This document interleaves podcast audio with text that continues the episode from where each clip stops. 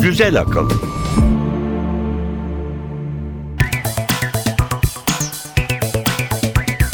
Merhaba, Güzel Akıl 44. bölüme hoş geldiniz. Ben Emre Üç Kardeşler. Ben Elif Yılmaz. Biz bugün neler konuşacağız? Programımızda neler olacak? Bir tanıtımımız var onu dinleyelim önce. Güzel akılda bu hafta. Siz siz olun, uzun yaşamak, sağlıklı yaşlanmak istiyorsanız kendinizi eşinizden dostunuzdan fazla uzak tutmayın. Toplumdan kendini izole edene hayat zor. Yalnız yaşlanmak daha da zor. Dopingin zararları saymakla bitmiyor. Zarar gören sadece adalet değil. Doping yapan kişi kendine de çok zarar veriyor. Erken doğan bebekler hayata zorlu bir başlangıç yapıyorlar. Bereket, kök hücreler yardıma yetişecek gibi. Down sendromu ve öğrenme güçlüğü hakkında bildiklerimiz her gün artıyor. Proteinler burada da başrolde. Motorsiklet kullananlar kasksız yola çıkmıyorlardır umarız. Hızlı gidene de, yavaş gidene de kask şart. Hele ki 3 katlı kaskın faydası çok. Şu bakteriler ne yaman. Kimileri hayatımızı zorlaştırıyor, kimileri olmadan da ayakta kalmak mümkün değil. Şimdi de elektrik üretiminde yardımımıza koşacaklar. Sıvı nanotransistörler geliyor. Yakınımıza varmaları vakit alacak ama yola çıktılar bile. Bir türlü emin olamadığımız dil altı aşıları galiba gerçekten de işe yarıyor. Acaba yeni veriler Amerikan Gıda ve İlaç Dairesi'ni ikna edecek mi? Bilim ve teknoloji tarihinde bu hafta neler oldu? Cahillikler Köşesi ve bir portre. Charles Babbage kimdi? Hangi roman kahramanıyla aynı caddeyi paylaşmıştı? Matematik, astronomi, istatistik, felsefe derken onu tonlarca ağırlıkta buharlı hesap makineleri tasarlamaya iten neydi? Modern bilgisayarın babasının diğer icatları nelerdi? Güzel akıl. Bilim haberleriyle başlayalım. Yalnızlık başa çıkılması en zor durumlardan biri. Arada bir insan yalnız kalmak isteyebilir ama yine de sessiz olun bu kararı bir daha düşünün. Londra Üniversitesi Epidemiyoloji ve Sağlık Hizmetleri Enstitüsü'nden Andrew Steptoe ve ekibi toplumsal yaşamdan soyutlanmanın ya da yalnızlığın yaşlılarda kendilerini mutlu hissetseler bile ölüm olasılığını arttırdığını gösterdi. 50 yaş ve üstü 6500 kadın ve erkekle yapılan çalışmada aile ve arkadaştan yoksun yalnız yaşayanlarda 7 yıl içinde ölüm riski %26 daha yüksek çıktı. Aslında toplumsal hayattan soyut yaşamakla yalnız kalmak arasında fark var tabi. Soyutlanmada insanların başkalarıyla etkileşiminin minimum olması gibi nesnel koşullar mevcutken yalnızlık daha çok ilişkilerden tatmin olamamaktan kaynaklanan duygusal bir durum. Bu nedenle de aralarındaki farklılık araştırma sonuçlarına da yansıdı. Ne şekilde? Önceden var olan sağlık koşullarının ve sosyoekonomik faktörlerin iyileştirilmesi durumunda bile toplumdan soyutlanma daha yüksek ölüm oranıyla birebir ilintiliyken yalnızlık öyle çıkmadı. Toplumdan soyut yaşayanlar yalnızlık çekmeseler, durumlarından rahatsız olmasalar bile cinsiyetten, yaştan ve diğer etkenlerden bağımsız olarak ölüm olasılığı yükseliyor. Çünkü olayın yalnızca duygusal boyutu yok. Aynı zamanda tavsiye almak, doktora götürülmek, düzenli yemek yemek ya da ilaçlarını almalarının sağlanması gibi fiziksel olarak da birçok destekten yoksun kalıyorlar. Ya da senin sağlığın bozulduğu zaman birinin bunu fark edip sana geri bildirimde bulunması. Evet, aynen dediğin gibi yalnızlıkta çok yıkıcı şekilde yaşanırsa ve ekonomik koşullar, sağlık durumu hatta eğitim gibi etkenler eşlik ettiğinde riski yükseltiyor. Ama yine de insanlarla etkileşimde olmak olumlu bir durum. Bu nedenle özellikle yaşların toplumsal hayattan soyutlanmamalarını sağlamak için çeşitli sosyal politika önerileri düşünülmeye başlandı bile. Önemli bir çalışma. Oldukça da büyük bir örneklem grubu kullanmışlar. Güçlü veriler gibi gözüküyor. Yalnız yaşayanlarda iletişim başkalarıyla az olsa bile evcil hayvan sahibi olmanın bile sağlığı ciddi oranda arttırdığı gözlemleniyor. Tabii evet toplum derken aslında bütün canlılardan soyutlanma diye düşünülmüş zaten. Bir evcil hayvan da faydalı gerçekten. Sıradaki haberimiz. Ne yazık ki sporun karanlık yüzü doping haberleri manşetlerden düşmüyor. En başarılı sporcuların bile başı kimi zaman doğrulanan doping haberleriyle belaya girebiliyor. Yalnızca sportif başarılarına gölge düşürmekle kalmıyor, doping sporcuların sağlıkları açısından da ciddi tehditler oluşturabiliyor. Dünya Antidoping Ajansı WADA, kara borsada satılan bir ilacın kullanımının kemirgenlerde kansere yol açtığını duyurarak normalde pek yapmadığı bir açıklamayla bu yola başvuran sporcuları uyardı. GW501-516 adlı ilaç iyi kolesterol miktarını arttırmak için şeker yerine yağ yakımını sağlamak amacıyla kasları uyarmak için GlaxoSmithKline firması tarafından geliştirilmişti. Fakat şirket fareler üzerinde yaptığı deneylerde ilacın her dozunun karaciğer, mesane, mide, deri, tiroid, dil, testis, yumurtalık ve rahimde kanser gelişimine yol açtığını görünce üretimden vazgeçtiğini açıklamıştı. Her ne kadar GlaxoSmithKline WADA'yı 2009'da ilacın potansiyel riskleri konusunda uyarsa ve WADA'da ilacı yasaklılar listesine alsa da özellikle vücut geliştirme ve atletizmle ilgili web sitelerinde ilacın hala tavsiye ediliyor olduğunu görmek WADA yetkililerini de endişelendirmiş olmalı ki bu açıklamayı yapmak zorunda hissetmişler kendilerini. Dikkat etmek gerekiyor gerçekten. Sporda bu tür yollara başvurmak hem ahlaki açıdan çok çirkin bir şeyken aynı zamanda bir de sağlık açısından da çok büyük riskler içeriyor. Evet üretici firma bile bunu üretmekten vazgeçmişken kalkıp jenerik versiyonlarını bilinçsizce kullanmak bir nevi intihar. Doğru. Sıradaki haberimiz bebeklerle ilgili. Erken doğum kimi zaman bebeklerde ölümcül bir bağırsak hastalığına sebep olabiliyor maalesef. Ama bebeğin imdadına yine annesi yetişiyor. Nekrotizan enterkolit adlı hastalık bebeklerde bağırsak dokusuna zarar vererek organ yetmezliğine yol açıyor. Erken doğan bebeklerin bağırsakları gıda sindirimine hazır olmadığı için yoğun bakım sırasında bile bebeklerde nekrotizan enterkolit görülme olasılığı onda bir. Hastalık bebeğin bağırsak dokusunun yok olmasına ve daha sonra ciddi enfeksiyona sebep olacak türden bağırsakta delik açılmasına yol açıyor. Her ne kadar anne sütü riski azaltsa da en etkili yöntem hastalıklı dokunun ameliyatla alınması ki onda bile başarı oranı %60. Londra Üniversitesi Çocuk Sağlığı Merkezi'nden araştırmacılar hayvan deneyleriyle gebelik sırasında anne karnından alınan amniyon sıvısındaki kök hücrelerin hasarı belli bir oranda gidererek hayatta kalma şansını arttırdığını gösterdiler. Ayrıca tedavi sonrasında bağırsakların daha iyi çalıştığı saptansa da kök hücrelerin başka hücrelere dönüşebilmesinin sonradan kanser riskini de beraberinde getirebileceğinden kaygı duyuluyor.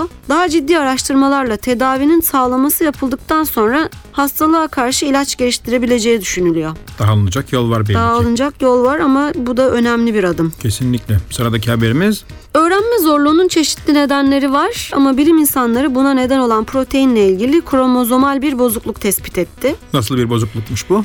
En yaygın öğrenme bozukluğu sebeplerinden Down sendromuna bilişsel ve fiziksel geriliğe yol açan 21. kromozomun üçlü kopyası sebep oluyor. Kaliforniya'daki Stanford Burnham Tıbbi Araştırmalar Enstitüsü'nden araştırmacılar hastalığın neden olduğu bu bozuklukları iyileştiren bir protein buldu. Profesör Huaji Zhu fareler üzerinde yaptıkları araştırmalarda beyin fonksiyonları ve bellek oluşumu için önemli olan SNX27 adlı bir protein bulduklarını açıkladı. Zhu ve ekibi bu proteinin noksanlığının gelişimsel ve bilişsel geriliğe yol açtığını düşünüyorlar. Çünkü SNX27 eksikliği çeken farelerde glutamat reseptörleri daha az aktif. Bu nedenle de öğrenme ve bellek güçlüğü çekiyorlar. Tıpkı Down sendromlu insanlarda olduğu gibi. Araştırma ekibi sorunun çözülüp çözülmediğini görmek için farelerin beyinlerinde protein miktarını arttırdı. Önce glutamat reseptörlerinin geri geldiğini, sonra da Down sendromlu farelerde bellek bozukluğunun onarıldığını gördüler. Fakat Profesör Zhu ihtiyatlı çünkü insan beynine ilgili genlerin aktarılmasını mümkün kılacak güvenli tekniğin geliştirilmesi için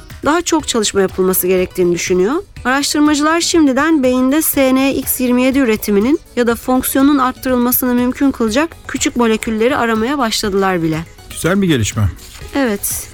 Bilim haberlerinin sonuna geldik. Sen bize bir şarkı çal istersen. Yalnızlık demişken, doping de demişken Alabama Tree'den gelsin yalnızlığın ses hızı.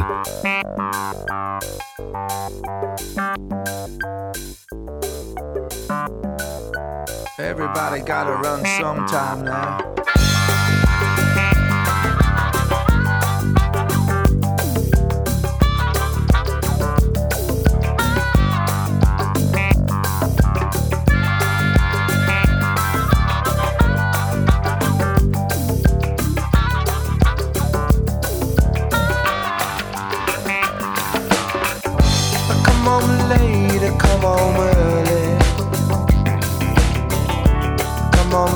But I'm feeling small.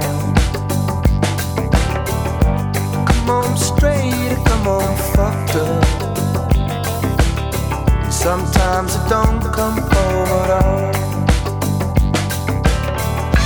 What in the world has come over me? What in heaven's name have I done?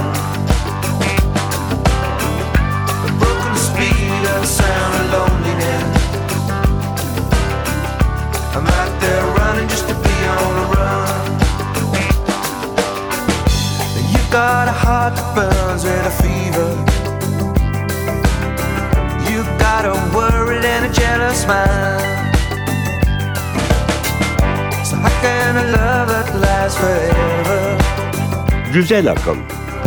leave me so damn far behind?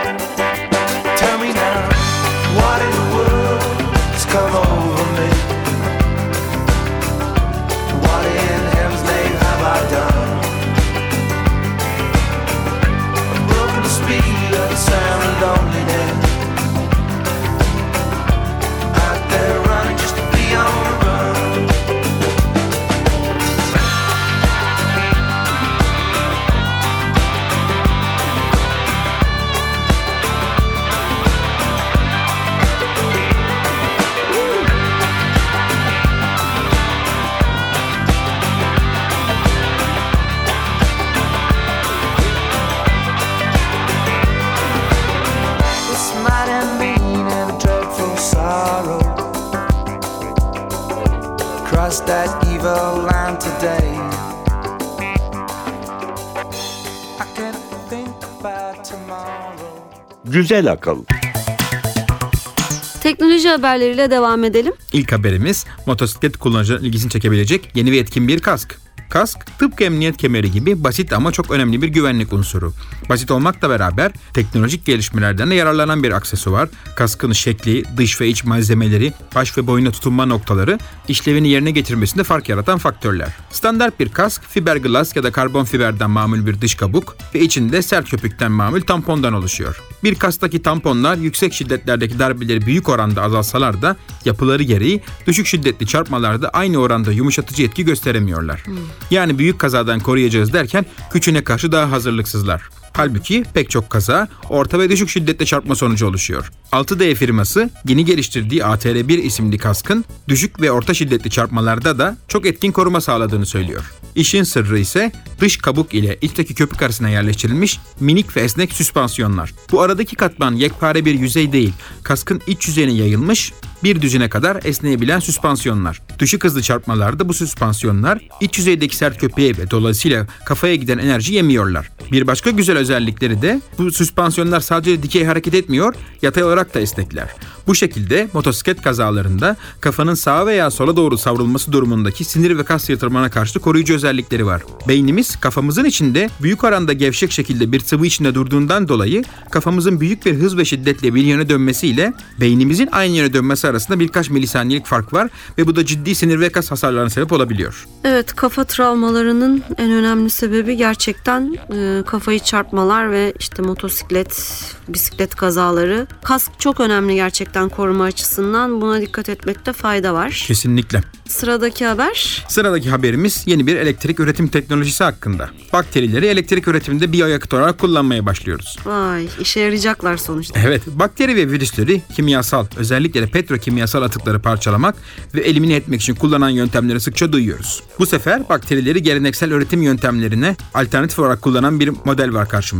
East Anglia Üniversitesi ve Pacific Northwest Uluslar Laboratuvarı'nın ortak çalışmasında bir deniz bakterisi olan Chivenella oneidensis kullanarak elektrik üretildi. Bu bakterinin mineral bir yüzeyle temas ettiği zaman elektrik ürettiği biliniyordu. Fakat elektrik üretimini sağlayan şey bakterinin hangi kısmı orası pek net değildi. Ekip bunu anlamak için bakterinin dış yüzeyindeki proteinleri alıp lipid temelli zarların üzerine yerleştirdi ve bunu mineral ve özellikle de demir bakımından zengin yüzeylerle temas ettirip elektron akışı olup olmadığını gözlemledi.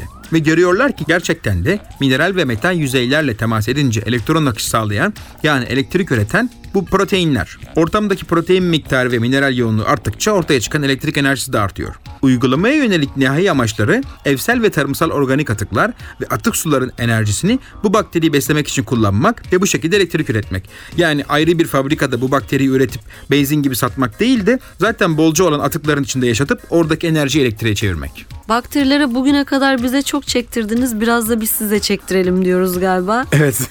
Daha önce de e, çünkü yine programda yapmıştık haberini. Bilgisayar üretiminde de kullanılacaktı bakteriler diye hatırlıyorum. evet. Bayağı faydalıymış aslında Kesinlikle. bak bakteriler. Bildiğimiz gibi değilmiş. Evet üçüncü haber. Bu haberimizde bakterilerden sıvılara bir geçiş yapıyoruz ama hala elektrik ve elektronik dünyasındayız. IBM araştırmacıları elektrolit sıvıyla doldurulmuş nano kanallardan elektrik akımı geçirerek oksit malzemeye elektrik iletkenlik özelliği kazandırabildiklerini ve bu süreci tersine de çevirerek iletkenlik özelliğini kaldırabildiklerini bildirdiler. Biz yaptık biz bozarız diyorlar yani. Aynen. Bu sıfır ve birlerden oluşan dijital veriyi işleyebilen ve hafızasında tutabilen bir sıvı transistör anlamına geliyor. Bu transistörün heyecan uyandıran özelliklerinden biri şu ki sıfır ya da bir durumunda sabit kalması için var olan silikon transistörlerden çok daha az enerjiye ihtiyacı var. Yani enerji verimliliği yüksek. Geniş çaplı endüstriyel uygulama için daha kat edilmesi gereken çok yol var. En başta transistördeki sıfır ve bir konumlar arasındaki geçiş sağlayan kimyasal sürecin çok daha hızlı hale getirilmesi ve milyarlarca transistörün küçük bir yüzeye sığdırılması gerekli. Ne var ki silisyum ve germanyum temelli transistörlerin doğal sınırlarına dayandığımızı düşünenler için bu alanda çok önemli bir gelişme. Evet gerçekten çok önemli. Artık nanoteknoloji her alanda kendini gösteriyor. Kesinlikle. Evet dördüncü haber. Son haberimiz alerji konusunda. Alerjik bünyeli insanların alerjilerini azaltmak için aşı olmaları uzun yıllardır süre gelen bir uygulama. Evet ama çok meşakkatli bir tedavi. Evet çünkü bu tedavide haftada bir iğne olmak gerekiyor. Kişinin haftalık programını buna göre ayarlaması gerekli. Dahası iğne olmak öyle çok da zevkli bir şey değil. Ayrıca da uzun sürüyor bildiğim kadarıyla. Tabii uzun sürüyor. İğneye alternatif olarak dil altı terapisi son yıllarda kullanılmaya başlandı. Bunda da haftada bir dil altına bir aşı damlatılıyor. Dil altı damlasının iğne kadar etkili olup olmadığı yönünde endişeler vardı. Herkes ikna olmamıştı. Özellikle Amerikan İlaç ve Gıda Dairesi. Ama görünen o ki son endişeler de gideriliyor ve dil altı damlası etkin bir tedavi yolu. 5000'den fazla hastanın yer aldığı 63 çalışmanın sonuçlarını bir araya getiren John Hopkins Üniversitesi araştırmacıları dil altı aşısının da etkili olduğunu bulduklarını duyurdu. Bu araştırmayı takiben Amerika Birleşik Devletleri'nde de dil altı alerji aşısı için izin çıkacak mı göreceğiz. Peki her tür alerji için kullanılabilecek mi acaba? Pek çok alerji için kullanılıyor çünkü bu aşılar zaten birbirinden farklı birkaç düzine alerjenin saf hallerini içeriyorlar. Alerjik bünyelerin yaşam kalitelerini geliştirmek açısından çok önemli bir çalışma gerçekten. Umarım düşünüldüğü kadar etkili olur. Evet teknoloji haberlerimizin de sonuna geldik. Bir şarkı daha dinleyelim. Bakterilerden elektrik üretimi, sıvılardan elektronik devreler demişken Pierre Allen ve Selim'den dinleyelim Electronic Mutation.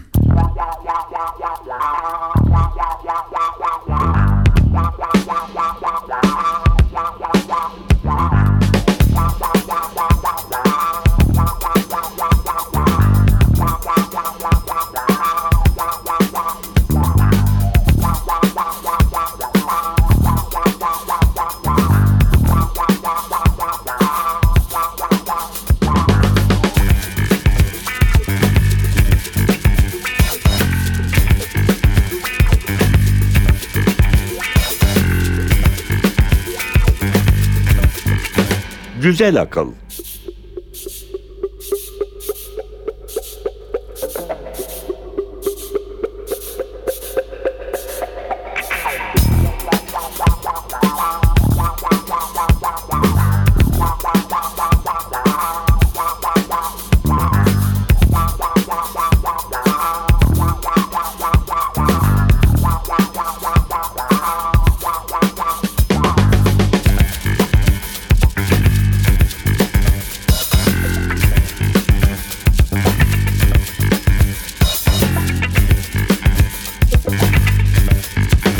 Güzel akıl. Bilim ve teknoloji tarihiyle devam edelim. Bilim tarihinde bu hafta.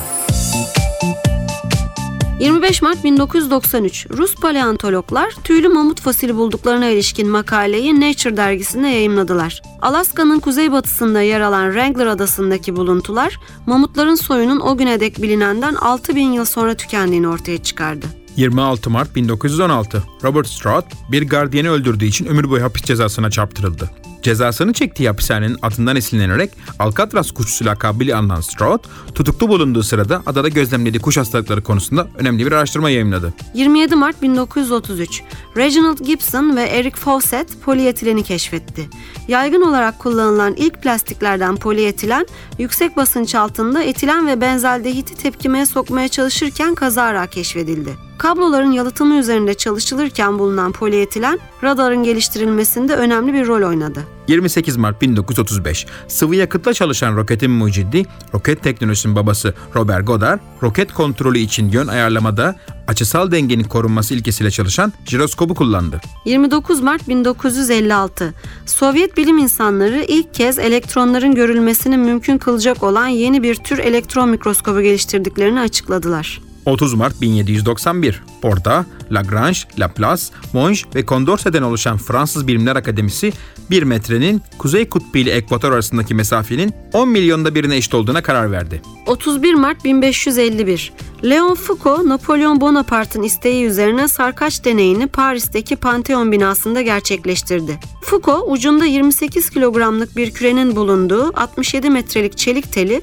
Pantheon'un kubbeli tavanından sarkıttı. Kürenin alt kısmındaki sivri uç, yerdeki kuma değdikçe bıraktığı izler sarkacın salınım düzlemindeki dönmeyi açıkça gösteriyordu. Bu dünyanın kendi çevresinde döndüğünü kanıtlayan ilk deney oldu. Sırada cahillikler köşesi var, onu dinleyelim. Cahillikler Köşesi Aynı aile üyelerinin zeka seviyeleri neden farklıdır? genetiğin zeka seviyesinin oluşumunda önemli bir faktör olduğu ispatlanmıştır ama tek etken değildir. Aynı aile üyelerinde eğitim, kültür, beslenme şekli ve hatta doğum sırası bile zeka düzenini etkileyebilir. Bu faktörler bazı ailelerde süreklilik gösterirken bazılarında nesilden nesile değişebilir. Genetiğin zeka seviyesindeki etkisini oluşturan yüzlerce gen vardır. Bu genler nesilden nesile aktarılarak ve karışarak aynı aile içindeki her bireyde farklı zeka seviyeleri oluşmasına neden olur.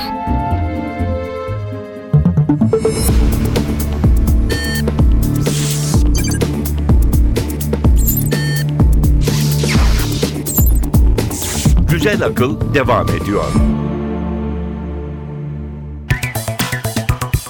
Bu hafta portre köşemizde Charles Babbage'ı konuşacağız. Zekası çağları aşan, yıllarca herkesin hayal olarak gördüğü ama değeri neredeyse 150 yıl sonra anlaşılan, geleceğin buluşunun peşinde koşan büyük mucit. Yalnızca basit bir hesaplama makinesi yapmaya çalışırken bilgisayarın babası olan matematikçi. Bilim insanlarını basit hesap hataları yapmaktan kurtarmak için bütün hayatını makine yapmaya adayan mühendis. Yaşadığı dönemde toplumun gözünde en seçkin çılgın. Babbage'a devam etmeden önce Zefir Orkestrası'ndan kısa bir Drujetki yorumu dinleyelim.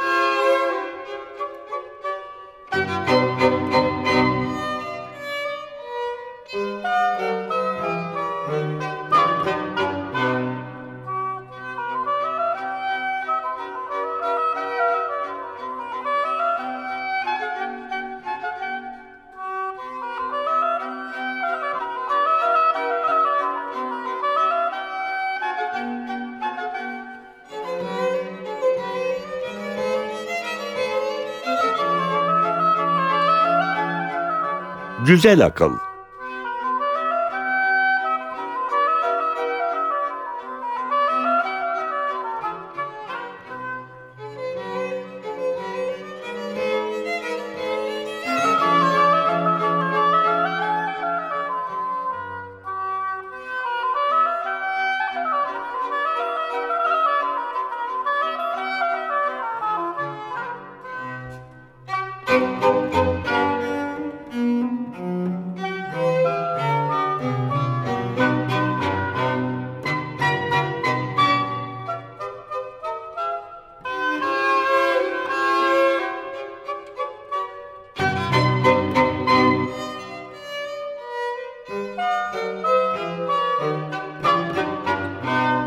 Güzel akıl.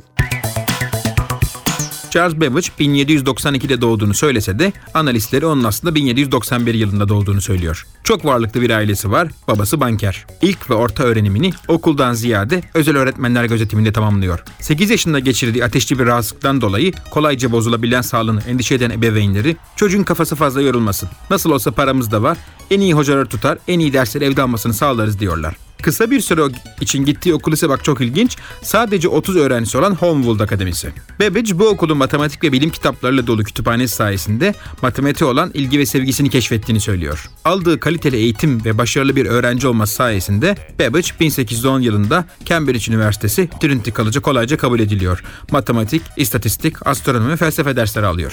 Trinity College'a gidiyor fakat Leibniz, Lagrange, Lacroix, Simpson gibi büyük matematikçileri etüt etmiş biri olarak Cambridge'deki matematik eğitimini beğenmiyor, tatmin olmuyor. O da yakın arkadaşları John Herschel, George Peacock ve Edward Rhine'la birlikte kıta Avrupa'sında matematikte yaşanan gelişmeleri İngiltere'ye getirebilmek amacıyla Çözümleme Derneği'ni kuruyor 1812'de. Daha sonra Edward Rhine'la ilişkileri aynı zamanda aile ilişkisine evriliyor. Çünkü iki kız kardeşle evleniyorlar. 1814'te Georgina Whitmore'la dünya evine giriyor Babbage. Eğitime geri dönelim. 1812'de Cambridge'in başka bir kolejine Peterhouse'a geçiyor. Her ne kadar okulda matematiği en kuvvetli öğrenci olsa da şeref derecesiyle mezun olamıyor. Matematiği sevmek Babbage için öyle soyut bir kavram değil. Yani ben hesabımla, kitabımla uğraşırım. Gerisi beni ilgilendirmez kafasında olmuyor hiçbir zaman. Peki matematiğe olan bağlılığını göstermek için ne yapıyor? O zamanlar matematiksel hesaplamalarda çok fazla basit hata yapılması da kafayı taktığından bu işi insan hatalarından kurtarmak için mekanik bir hesaplama yöntemi geliştirmeye adıyor kendini. 1822 yılının başlarında da hesaplama makinesinin ana ilkelerini Sir Davy'e yazdığı bir mektupta anlatıyor. Aynı yılın Haziran'ında da Kraliyet Astronomi Derneği'nde fark makinesi adını verdiği buluşunu tanıtıyor. O dönemde pek çok matematiksel tablo, kompütür ismi verilen hesaplayıcı insanlar tarafından üretiliyor. Bu tabloları üretmek çok uzun, sıkıcı ve zahmetli işler ve çok fazla hatalar da var. Hataların sonuçları bazen kötü de olabiliyor çünkü so- sorun sadece soyut bir matematiksel sorun da değil. Çünkü bu tabloları denizciler, gezginler ve başka bilim insanları da kullanıyorlar. Makine fark yöntemi adını verdiği sayısal yöntemi kullanarak polinom hesabı yapabiliyor. Dernek fikri beğeniyor ve makineyi hayata geçirebilmek için e, hükümetten 1500 sterlinlik bir tür burs kazanıyor bu sayede Babbage. Artık işin gerçek mühendislik kısmı başlıyor. Her bir parçasını tek tek tasarlıyor ve bunu yapabilmek için üretim süreçlerini gözlemlemek amacıyla sık sık sanayi turlarına çıkıyor. Bu makinenin boyutlarından kısaca bahsedelim. Bahsedelim. Projenin ilk haliyle makina 2,5 metre yüksekliğinde 15 ton ağırlığında olacak ve 25 binden fazla parçadan oluşacak. Evet çok zor gerçekten. Fakat bu sanayi ziyaretlerinden edindiği deneyim ve bilgiyle Makine ve İmalat İktisadı adlı kitabı yazıyor 1832'de. Ama bu arada 1827'de felaketler ard arda geliyor. O yıl hem babasını hem çocuklarından birini hem de karısını kaybediyor.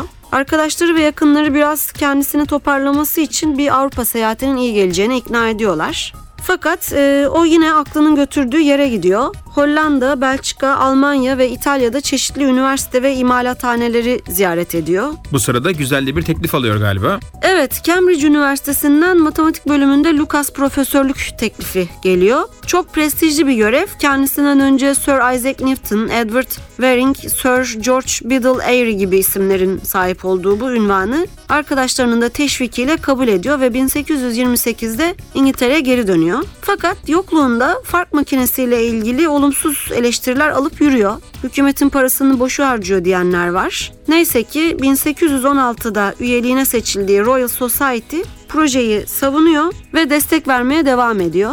Yine de parayı temin etmekte yaşadığı bürokratik zorluklar nedeniyle yardımcısı ve mühendisi Joseph Clement işi bırakıyor. Makinenin hiçbir zaman hayata geçirilemeyeceğinden bahsediliyordu. Fakat 1989 ve 91 yılları arasında bu makineyi gerçekten orijinal planlarına sadık olarak hayata geçirdiler. Ve çok güzel çalıştığı da gözüktü. evet tıkır tıkır çalışmış gerçekten. Ve 31 basamağa kadar doğru hesap yapabildiğini gördüler.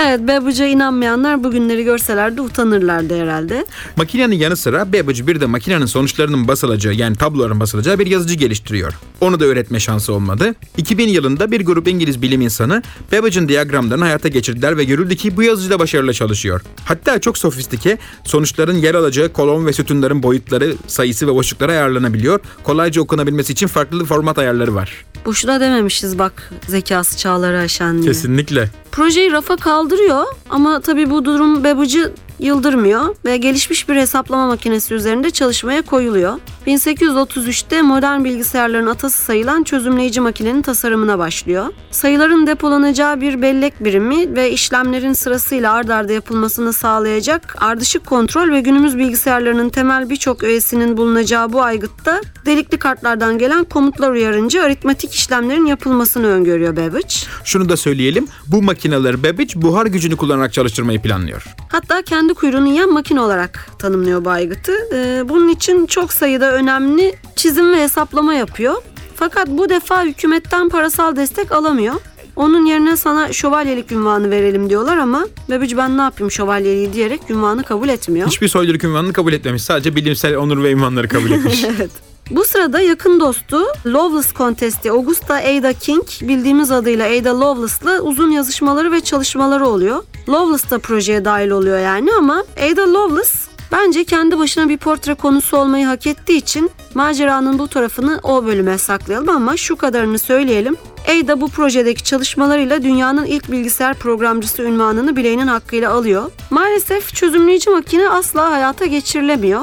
Ama hemen belirtelim, proje hatalı olduğu için değil, metal parçaları istenen toleransta üretecek teknoloji henüz geliştirilemediği için makine üretilemiyor. ve de finansman yokluğundan dolayı. Sonraları daha küçük bir versiyonunu tasarlıyor ama makineyi üretmek için ciddi bir girişimde bulunmuyor. Bilmiyorum belki bu para meselelerinden o da bunalmıştı ya da mevcut teknolojiyle bunun mümkün olamayacağını kanaat getirmişti. Ama 1937'de Babbage'ın not defteri bulunana değin proje unutuluyor. 37'de ilk bulanlardan biri de Howard Aiken. Daha sonra Harvard Mark I adıyla anılacak ilk bilgisayarı geliştiren kişi. Her ne kadar e, önemi sonradan anlaşılan bu icatlar çok vaktini alsa da Babbage gerçek bir mucit ve başka buluşları da var. Bunlardan bazılarını sıralayalım. Lokomotiflerin önüne takılan ve yoldaki engelleri temizleyen mahmus, bir tür hız ölçer, Babbage'ın buluşlarından. Şifre kırma cihazı ve şifreleme cihazı, bir göz muayene cihazı, Ayrıca İngiltere'de modern posta sisteminin kurulmasına yardım ediyor. Güvenli yaşam sigortası istatistikleri için de ilk tabloları derliyor. bilimle ve matematikle sadece soyut olarak uğraşan değil, bunu toplum hayatına verimli şekilde nasıl katabiliriz sorusuyla da her zaman haşır neşir olan biri ve İngiliz hükümetinin ve İngiliz toplumunun bilimsel araştırmaları daha çok anlaması, daha çok destek vermesi ve bilim ve matematiğin toplumsal hayata katkısının büyük olacağını anlamalarını istiyor. Evet her ne kadar o devirde yaptıklarını anlamakta güçlük çeken bazılarınca deli olduğu düşünülse de bilim camiası hak ettiği itibarı gösteriyor Babbage'e. Söylemiştik 1816'da henüz yeni mezun olduğu dönemlerde Royal Society üyeliğine seçiliyor. Ve bahsettin sen şimdi 1820'de Kraliyet Astronomi Derneği ve 1834'te de Kraliyet İstatistik Derneği'nin kurulmasına öncülük ediyor. Maalesef Charles Babbage 40 yıldan uzun süre yaşadığı ve çalışmalarını sürdürdüğü Dorset Caddesi'ndeki ikametgahında 1983'te torununun torununun torunu tarafından açıklanan otopsi raporuna göre böbrek yetmezliğine dayalı sebeplerden 79 yaşında 18 Ekim 1871'de hayata veda ediyor. Beyninin bir kısmı Kraliyet Cerrahi Okulu Müzesi'nde, diğer yarısı da Londra Bilim Müzesi'nde ya da merkezinde sergileniyor. Ayrıca yine bilim merkezinde 150 yıl sonra neredeyse 1991'de üretilen fark makinesi sergileniyor. Charles Babbage aramızdan ayrılıyor ama buluşlarıyla yüzlerce yıl sonra hayatımızı bu kadar etkileyen, gündelik yaşamımızın olmazsa olmazı haline gelen başka bir mucit yoktur herhalde. Maalesef biz bu hafta da programımızın sonuna geldik. Bir şarkıyla veda edelim. Babbage ve rakamlardan bu kadar bahsetmişken Johnny Moore'dan dinleyelim Playing Numbers. Hoşçakalın. Hoşçakalın. played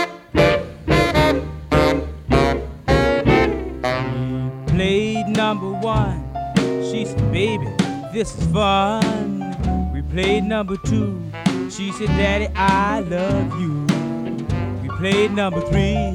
Look what those numbers doing to me. We played number four. She said, daddy, let's play some more. We played number five. Those numbers are full of jive. We played number six. Ooh, those numbers playing tricks. We played number seven. She said, baby, let's try for eleven. We played number eight. She said, Daddy, I can't wait. We played number nine. She said, those numbers are so fine. We played number ten. She said, Daddy, let's start it all over again. Güzel akıl.